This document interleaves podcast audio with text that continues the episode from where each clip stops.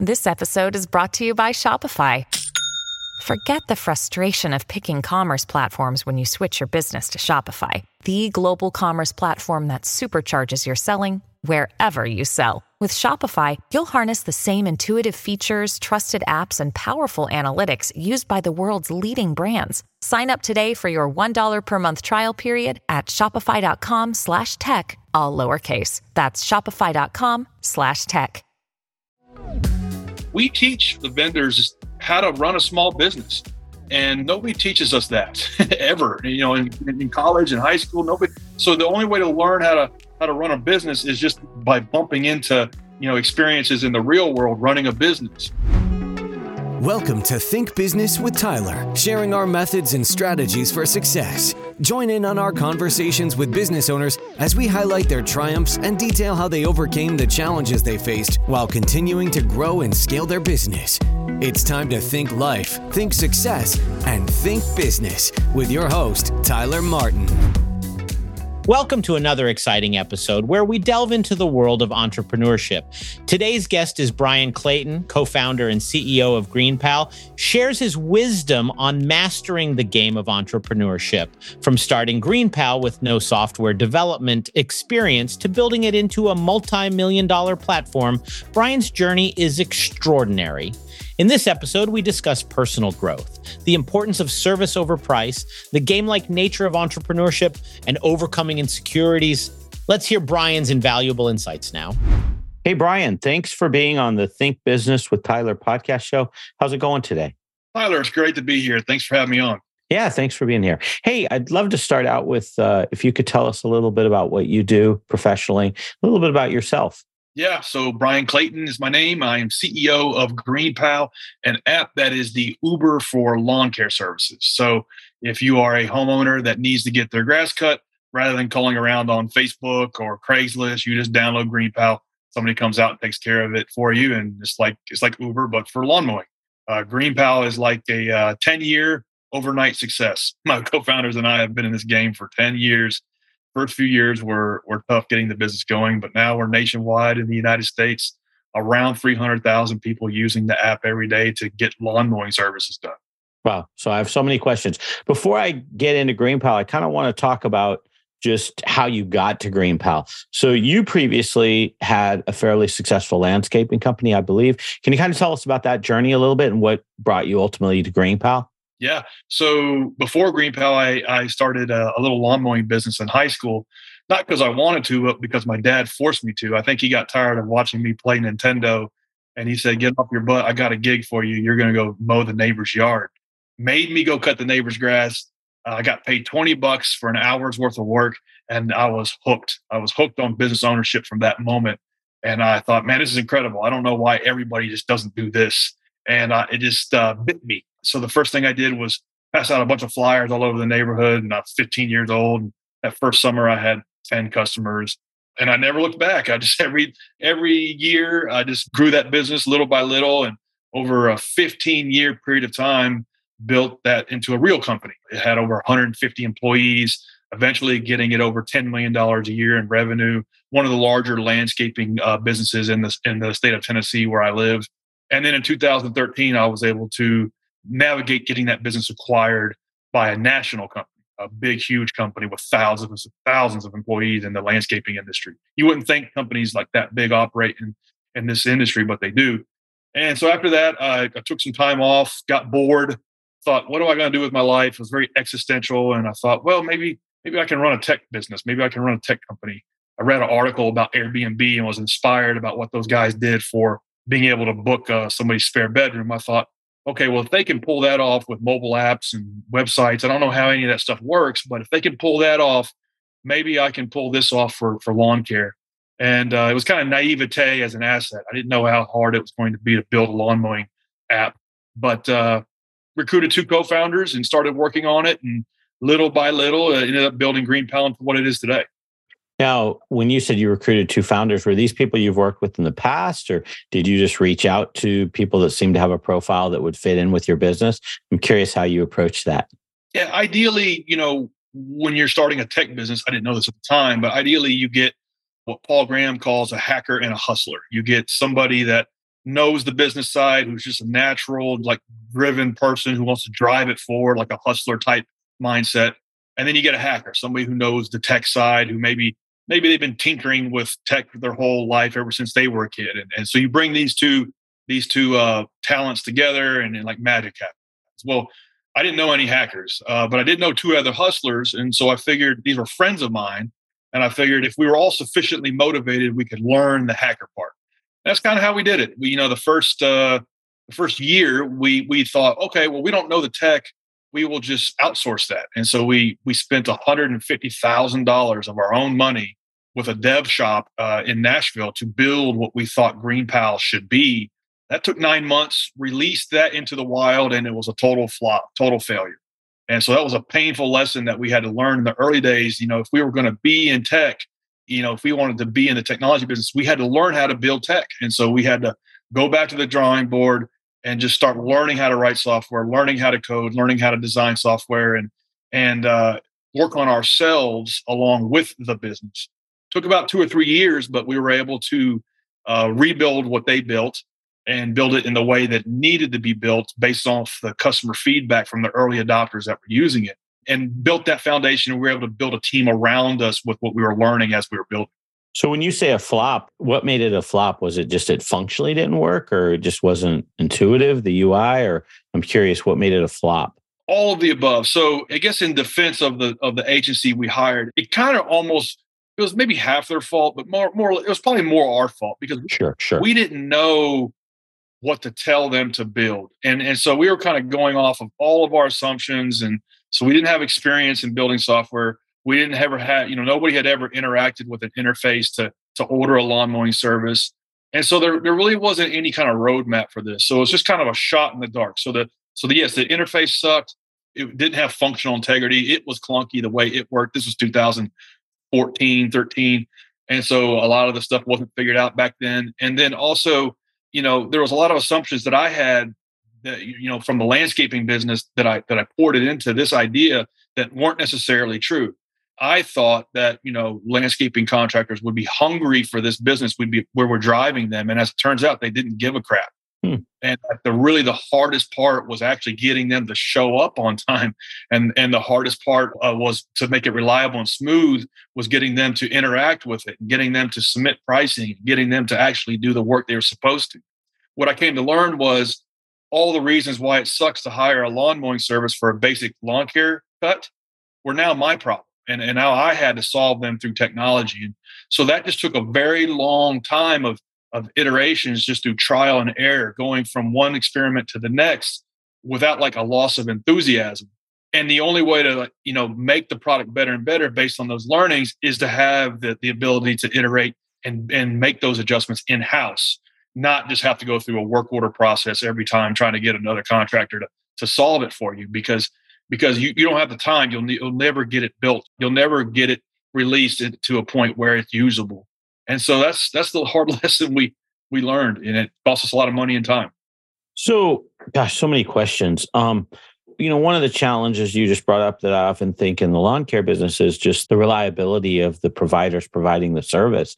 And since you're more than just a lead generation service where you just pass off the lead and then you're done with it, you guys are actually to some degree caretaking that relationship of both parties. You know, when you think of Uber, I kind of think, okay, it's just a ride. You know, once someone drives, it's really quick. They are able to keep distance between the driver and the consumer, so there's not a relationship being built where that same driver is picking up that person. I don't believe you can do that at least. How do you do that in a, in a lawn care setting where I'm assuming the same company is providing the services or subcontractor to the same client? How does that work? But yet you're still the company? Yeah, great point, great question. So to your point, yes, it, it, there's no shortage of. Let's say you need a lawn mowing service, you need a plumber, you need you need something done around the house. There's no shortage of places where you can find names and numbers of lawn care services. A static repository, if you will, that you then has as the consumer have to pull. You have to manually go down the list. Even if you go get recommendations on Facebook or, or somewhere else, you still have to poll the providers and say, what is your availability? How much is it going to cost me? Can you show up on Thursday and like haggle through this process? And so up until you know we started on this project, the lead gen model was the predominant way of thinking through this. Okay, well, we can aggregate the demand and then we can sell off the leads for whatever 20, 30, 50 bucks. But we don't we don't get in the messy middle of trying to make sure that the provider shows up on time and does a good job and so on and so forth. So, you know, how do we figure out all of the stuff like the hundred things that can go wrong between uh, getting a name and a phone number and getting a nice clean lawn mowing week after week? And so we uh, we just started tackling it by focusing on one geo, just Nashville, Tennessee, a handful of providers, and getting them on the platform, and then watching how they interact with it, and then every little thing that goes wrong, building the solution for it. So you know, my fence gate is too small. His lawnmower doesn't fit. It rained that day. His equipment got stolen. His his main helper uh, got a DUI last night. His kid went, was sick, so he has to take care of the kid at home. All you know, the list goes on and on and on of things that can go wrong with hiring somebody to do this service. He just doesn't answer the phone anymore. Like the case of the disappearing lawn guy happens more you know, more often than not. So so solving these problems little by little, and what we became to uh, understand was we had to have a contractor kind of first mentality. If they're not winning, if they're not making more money, if they don't love it, then we don't have a product.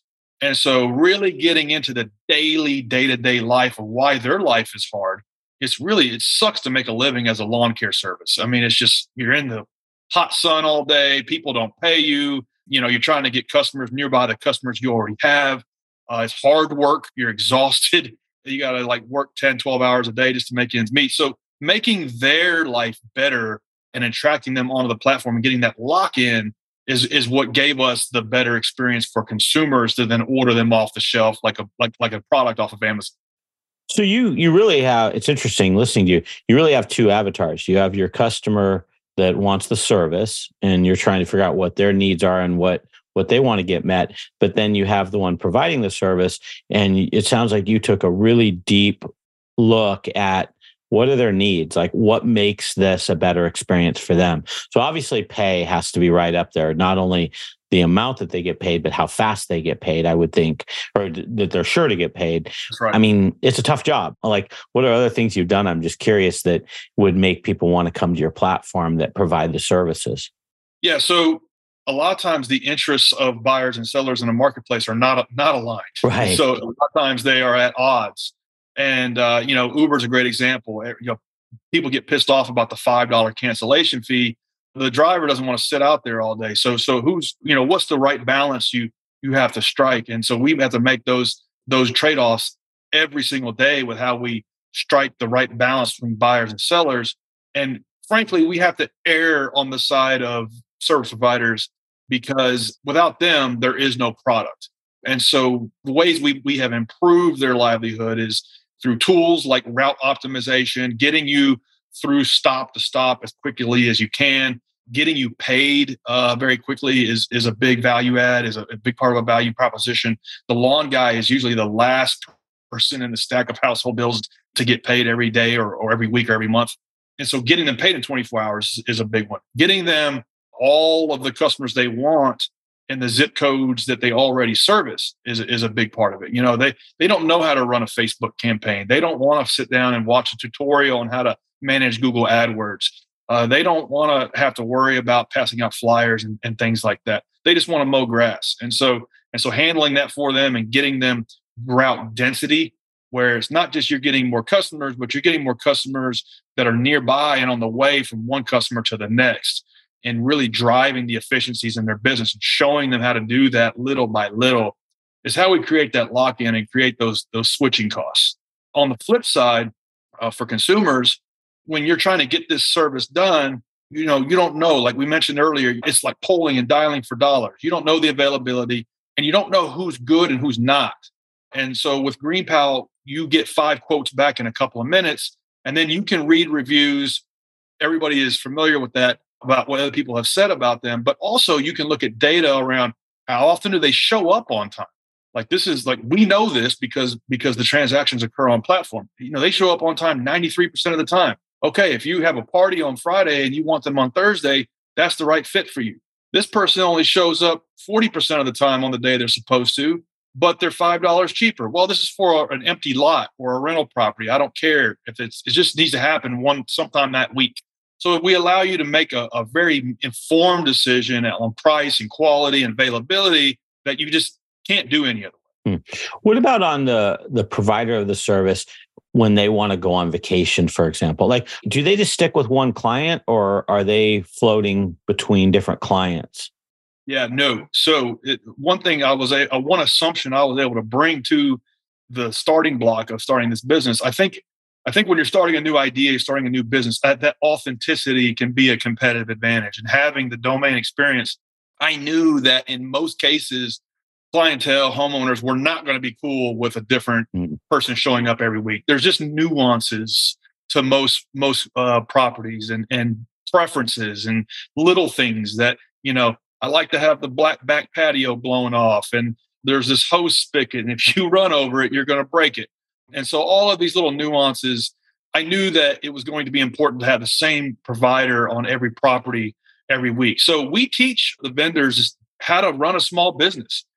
Nobody teaches us that ever. Right. You know, in, in college and high school, nobody. So the only way to learn how to how to run a business is just by bumping into you know experiences in the real world running a business and for many people especially in the lawn care business are so low barriers to entry this is their first indoctrination to owning any sort of business so it's it's our job it's our platform's job to little by little teach them on on what it means to be proactive what it means to be pro- punctual and how you're measured on that and how you can make more money if you are proactive and punctual and like you are a small business owner you have 100 customers on our platform you can't take two weeks off in, in July. If you do, you're going to lose all of that business because uh, somebody else will, will, will pick that up. And so, you know, reliable service providers will get somebody to fill in with for them or something like that, or they'll take that vacation in the off season. That's just the way the business is.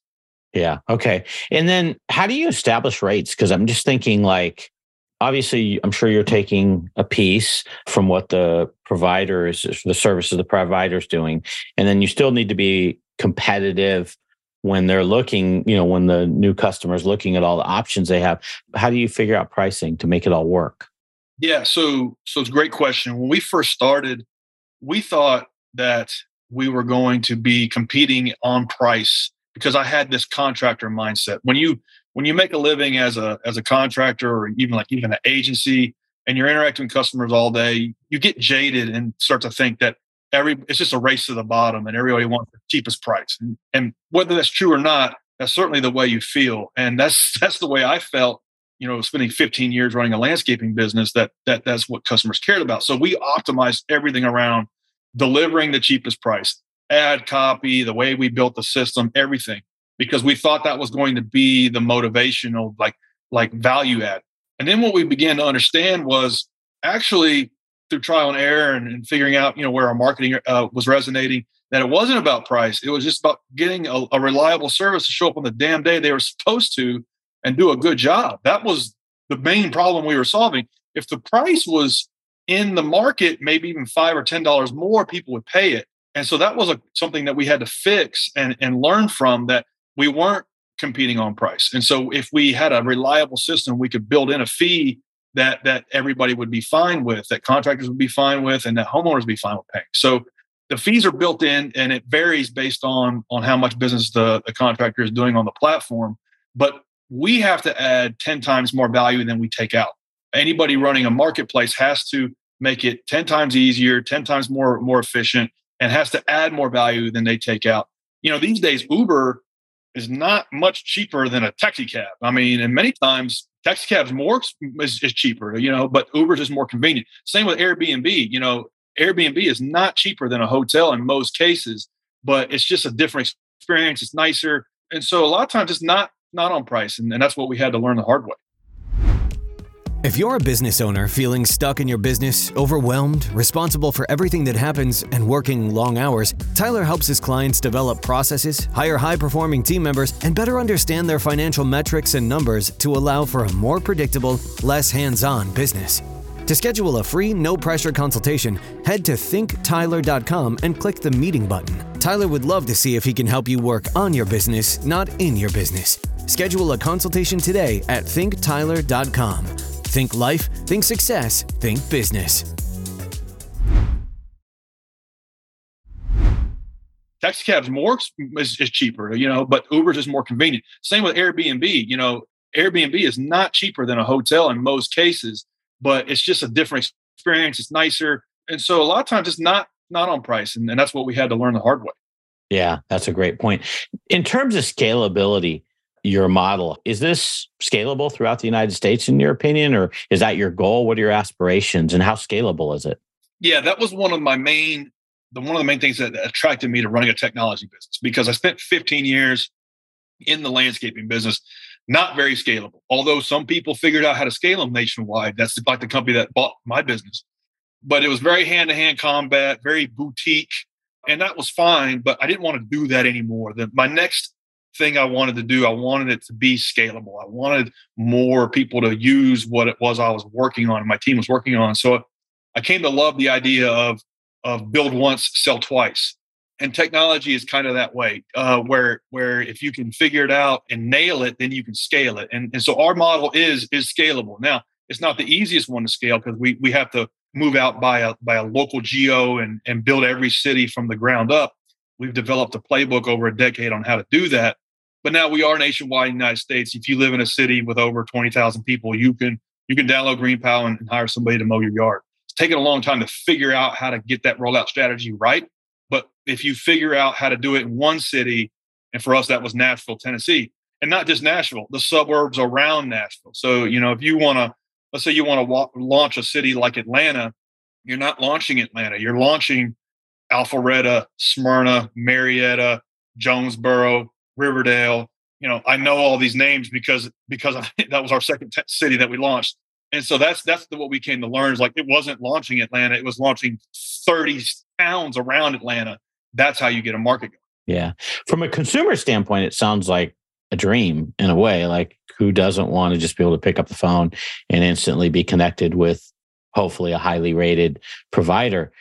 the challenge i wonder like how hard is it like is that your bigger challenge though on the one providing services and how do you overcome that i know some of it is faster payment and things like that but aren't there just some areas where they're just i mean do you have to educate them on why this is a, a better route for them to go through your system as opposed to being self-employed like it sounds like there's a lot of challenges there to find enough quantity for the service yeah so so on both sides we have to have a strong, compelling value proposition. Right. Otherwise, why, why, is anybody going to use it? And and not only that, but you have to communicate that value proposition in like three seconds hmm. on both sides. And because there's so many products, there's so many different things, and and so you have to you have to get you rise above that noise. And so I believe somebody should be able to uh, come to your app, come to your website, and in three seconds answer three questions: Where am I? What can I do here? And why does it matter? And for us on, on the consumer side, it's the easiest way to get your grass cut in 30 seconds, even if it's four feet tall. That's why it matters for consumers.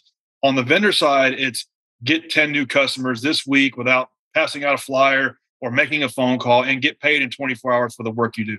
And it's like, okay, yeah, th- those are all problems I have. It sounds like BS, but but I'm going to try it. So just try it. And okay, oh well, yeah, I am getting opportunities. Okay, all right. So you, the, that bid opportunity is that first little gateway drug. Okay, all right. Okay, actually, I won a yard. Okay, I didn't think this was going to work. Okay, actually, I did get paid. Okay, and so now I got one customer. Now, uh, so little by little, onboarding you and getting you locked into the way of doing things, and not just trying to do the whole sales pitch in three seconds. Just walking them through one step at a time to get them from where they're at, meeting them where they're at, and guiding them where they where you want them to be helping them succeed and then in turn the, the platform succeed.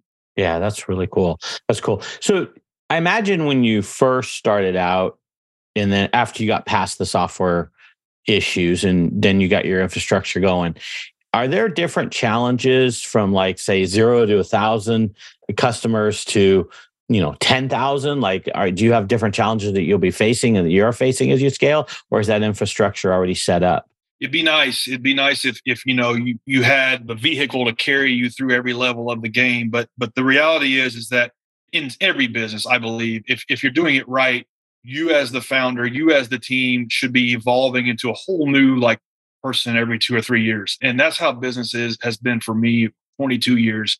Of, of running two different companies. And for GreenPal, working through the different levels of the game, there is like a final, a new final boss in every level, a new dragon that you have to slay. And it's a whole new process every single time. And so for, and you got to be willing to do the things to get through that level.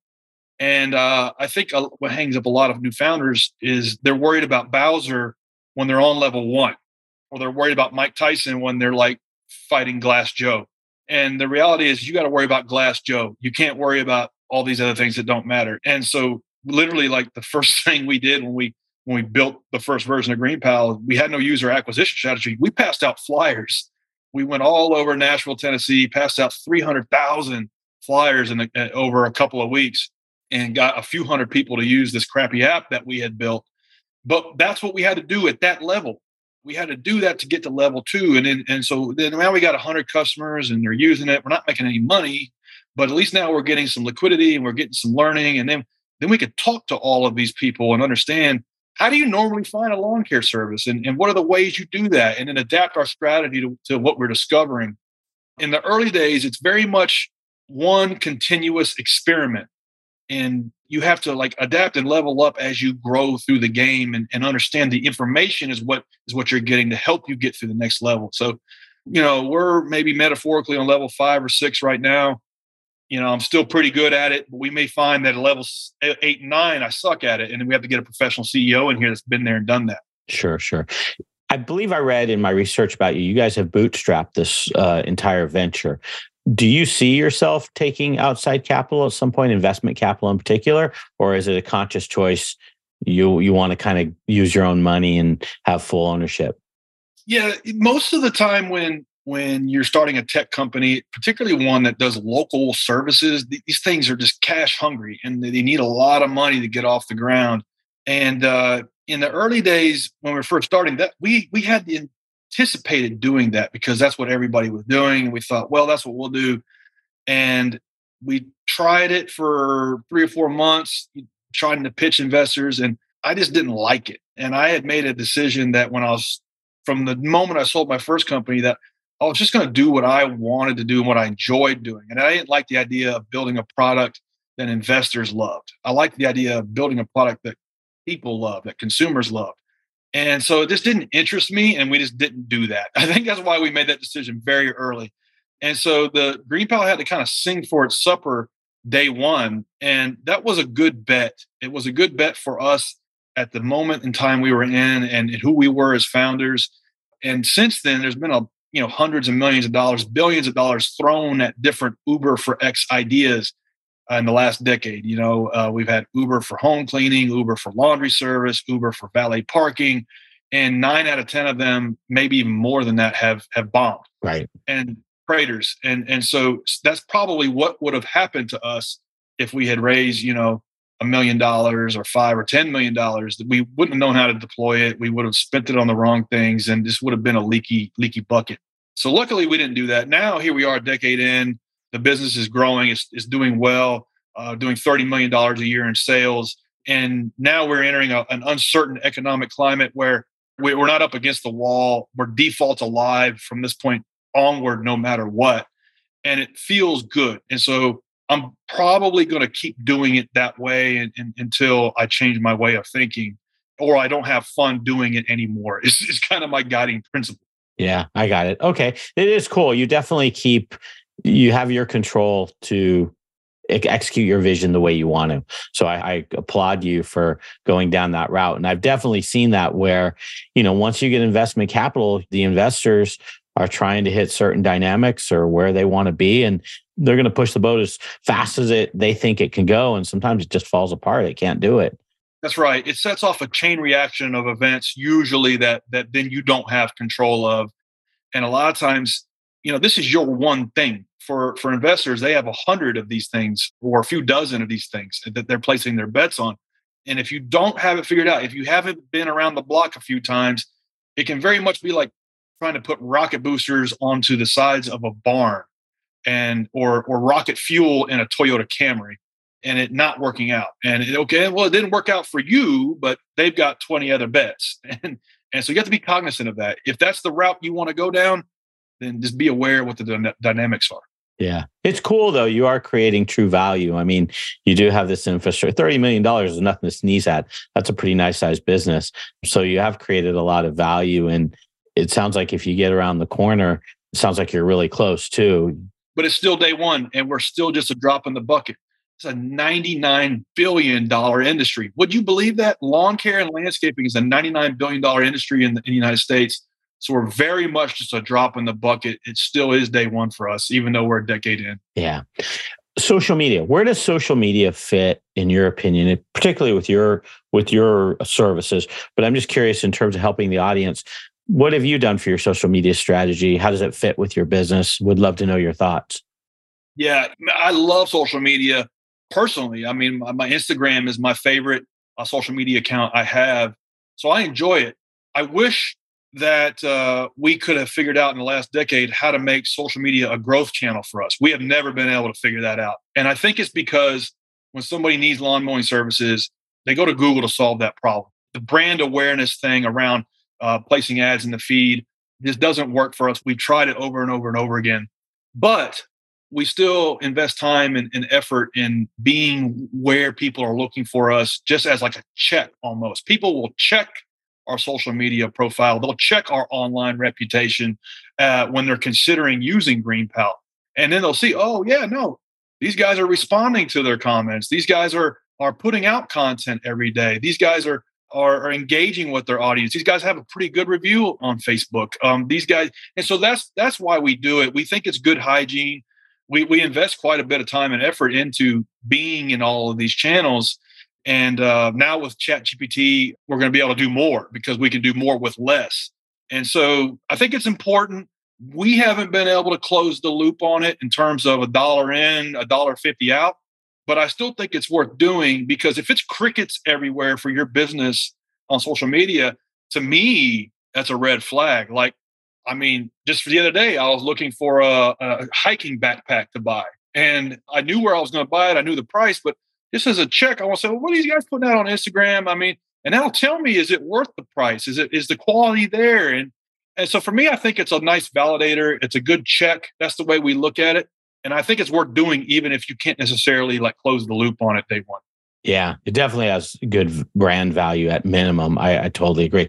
You know, one thing I thought though, I goof around on TikTok a lot. I love watching these little TikTok videos when I'm bored. And so I'll flip through them while I'm, I don't know, whatever I'm doing. And they have this one where these guys go out and do, they'll go to someone's house that's totally out of control, like really high lawn, just a mess. And they'll ask the owner if they can beautify the property for free. And they'll literally do they'll video the whole thing and then they'll fast frame it or fast forward it so it goes by really fast and they get tons of viewers and i was awesome. you know I, I was wondering if maybe there's something like you guys could do something like that just because it, it, it hooks you like you want to see the end result and i wonder if there's a way you could integrate something like that and then get some stickiness through that absolutely or even just sponsor those guys that's and, true and, too know, yeah that's true. let true them do it and, and throw them a or whatever, a few hundred bucks a week to have our name associated with that. So, like, what does that matter for getting people to sign up for GreenPal? Where, where I think it matters is search engine optimization is, is the way we get 50% of our customers. Sure. And the other, other half comes from word of mouth. But somebody sees that video, they say, well, what is GreenPal? I never heard of that. Is that, you know, and then they Google GreenPal. And that is a good signal for Google Google, in the age of AI written content, in the age of all of this, just how much crap there is out there, Google is rewarding brands.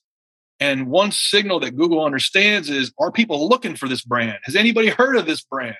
Uh, does this brand exist? And if people are searching for that brand, then that's a positive signal. So, so a campaign like that on TikTok, on Instagram Reels, believe it or not, could be a search engine optimization, SEO mm. uh, lever to pull.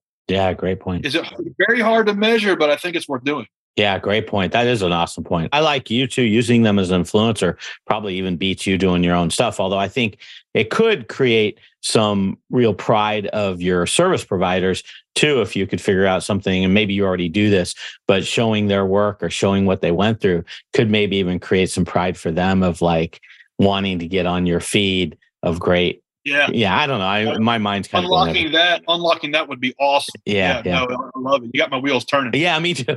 Um, okay, well, awesome. I, I got one last question for you. I love to end this way. Is there something you've got such a cool story and have had a lot of success? Anything in terms of a business or a life tip that you can share with us that maybe we could apply to our lives? You know, I hope what people get out of an interview with me is if that guy can do it, I can do it. And so I was a, a blue collar landscaper for 15 years, and I decided that I just wanted to start a tech company. And that naivete is what got me in the game. Took me three years to kind of make that full transition. But I guess I guess my point of that is that not to not believe your own BS. You know, just because you don't have the title of designer or copywriter or engineer or developer doesn't mean you can't be 80 20 good at it in about six months. You know, today with YouTube University, you can literally learn anything online free. So, uh, yeah, do not believe your own BS. Get in the game. And because only when you only when you're in the game can you play and win. And I guess that's the one thing I've learned the last decade is getting this company going. Yeah. And you practically floored me just using your own advice. You guys literally hired someone to design your software, didn't work out like you hoped. And then it sounds like you actually got knee deep in code to some degree, or at least understood how you wanted to set it up. Absolutely. That's crazy to me. You, are a landscaper, dude. Like, and now you're building tech companies. That's, that's just, that's what I, that's what I learned was that I could pretty much learn what I had to learn to, to get into this. And it sucked. It wasn't fun. Right. It, it was, you know, working on the business and working on myself. But that's one thing I took out of it was that you can learn what you have to learn to to to get into a business like this. That is so awesome. Such a great story. Hey, I'll put this in the thinktyler.com show notes. Your website is yourgreenpal.com. One more time, yourgreenpal.com. If people wanted to reach out to you, where else would you like them go? Anywhere else? Instagram? Yeah, Instagram is my favorite. Bryan M. Clayton. Just uh, hit me up there. Okay, great, Bryan. Hey, thanks so much for being on the show. I love your story. Hopefully, you can come on again in the future, maybe when you're a $100 million company or whenever you want to. I'd love to talk with you again. Would love it. Let's do that. Okay, man. Have a great one. You too, bud. That's all for this episode of Think Business with Tyler. But we have plenty more resources to help you in your pursuit of business excellence on our website at thinktyler.com. If you'd like to be featured in a future episode of the show, feel free to reach out to us on social media at think underscore Tyler. We look forward to helping you think life, think success, and think business.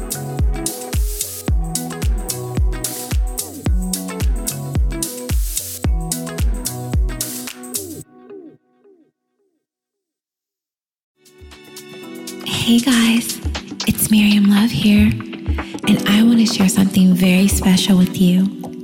Check out my new release, All In, the Spanish remixes, out now on Electric House Records. And always remember be love, share love, all love.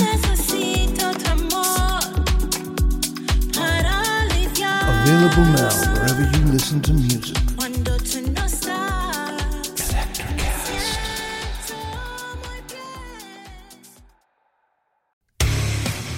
I'm DC. I host the Rock Podcast, Back to the Arena, The Interviews. It's about a 30 minute podcast where I talk one on one with a band who has released new music. You can find us on all the best podcast sites like Spotify, Apple, Google, iHeartRadio, and more. If you're a rock fan like me, subscribe today to Back to the Arena, The Interviews. Electricast. Electricast.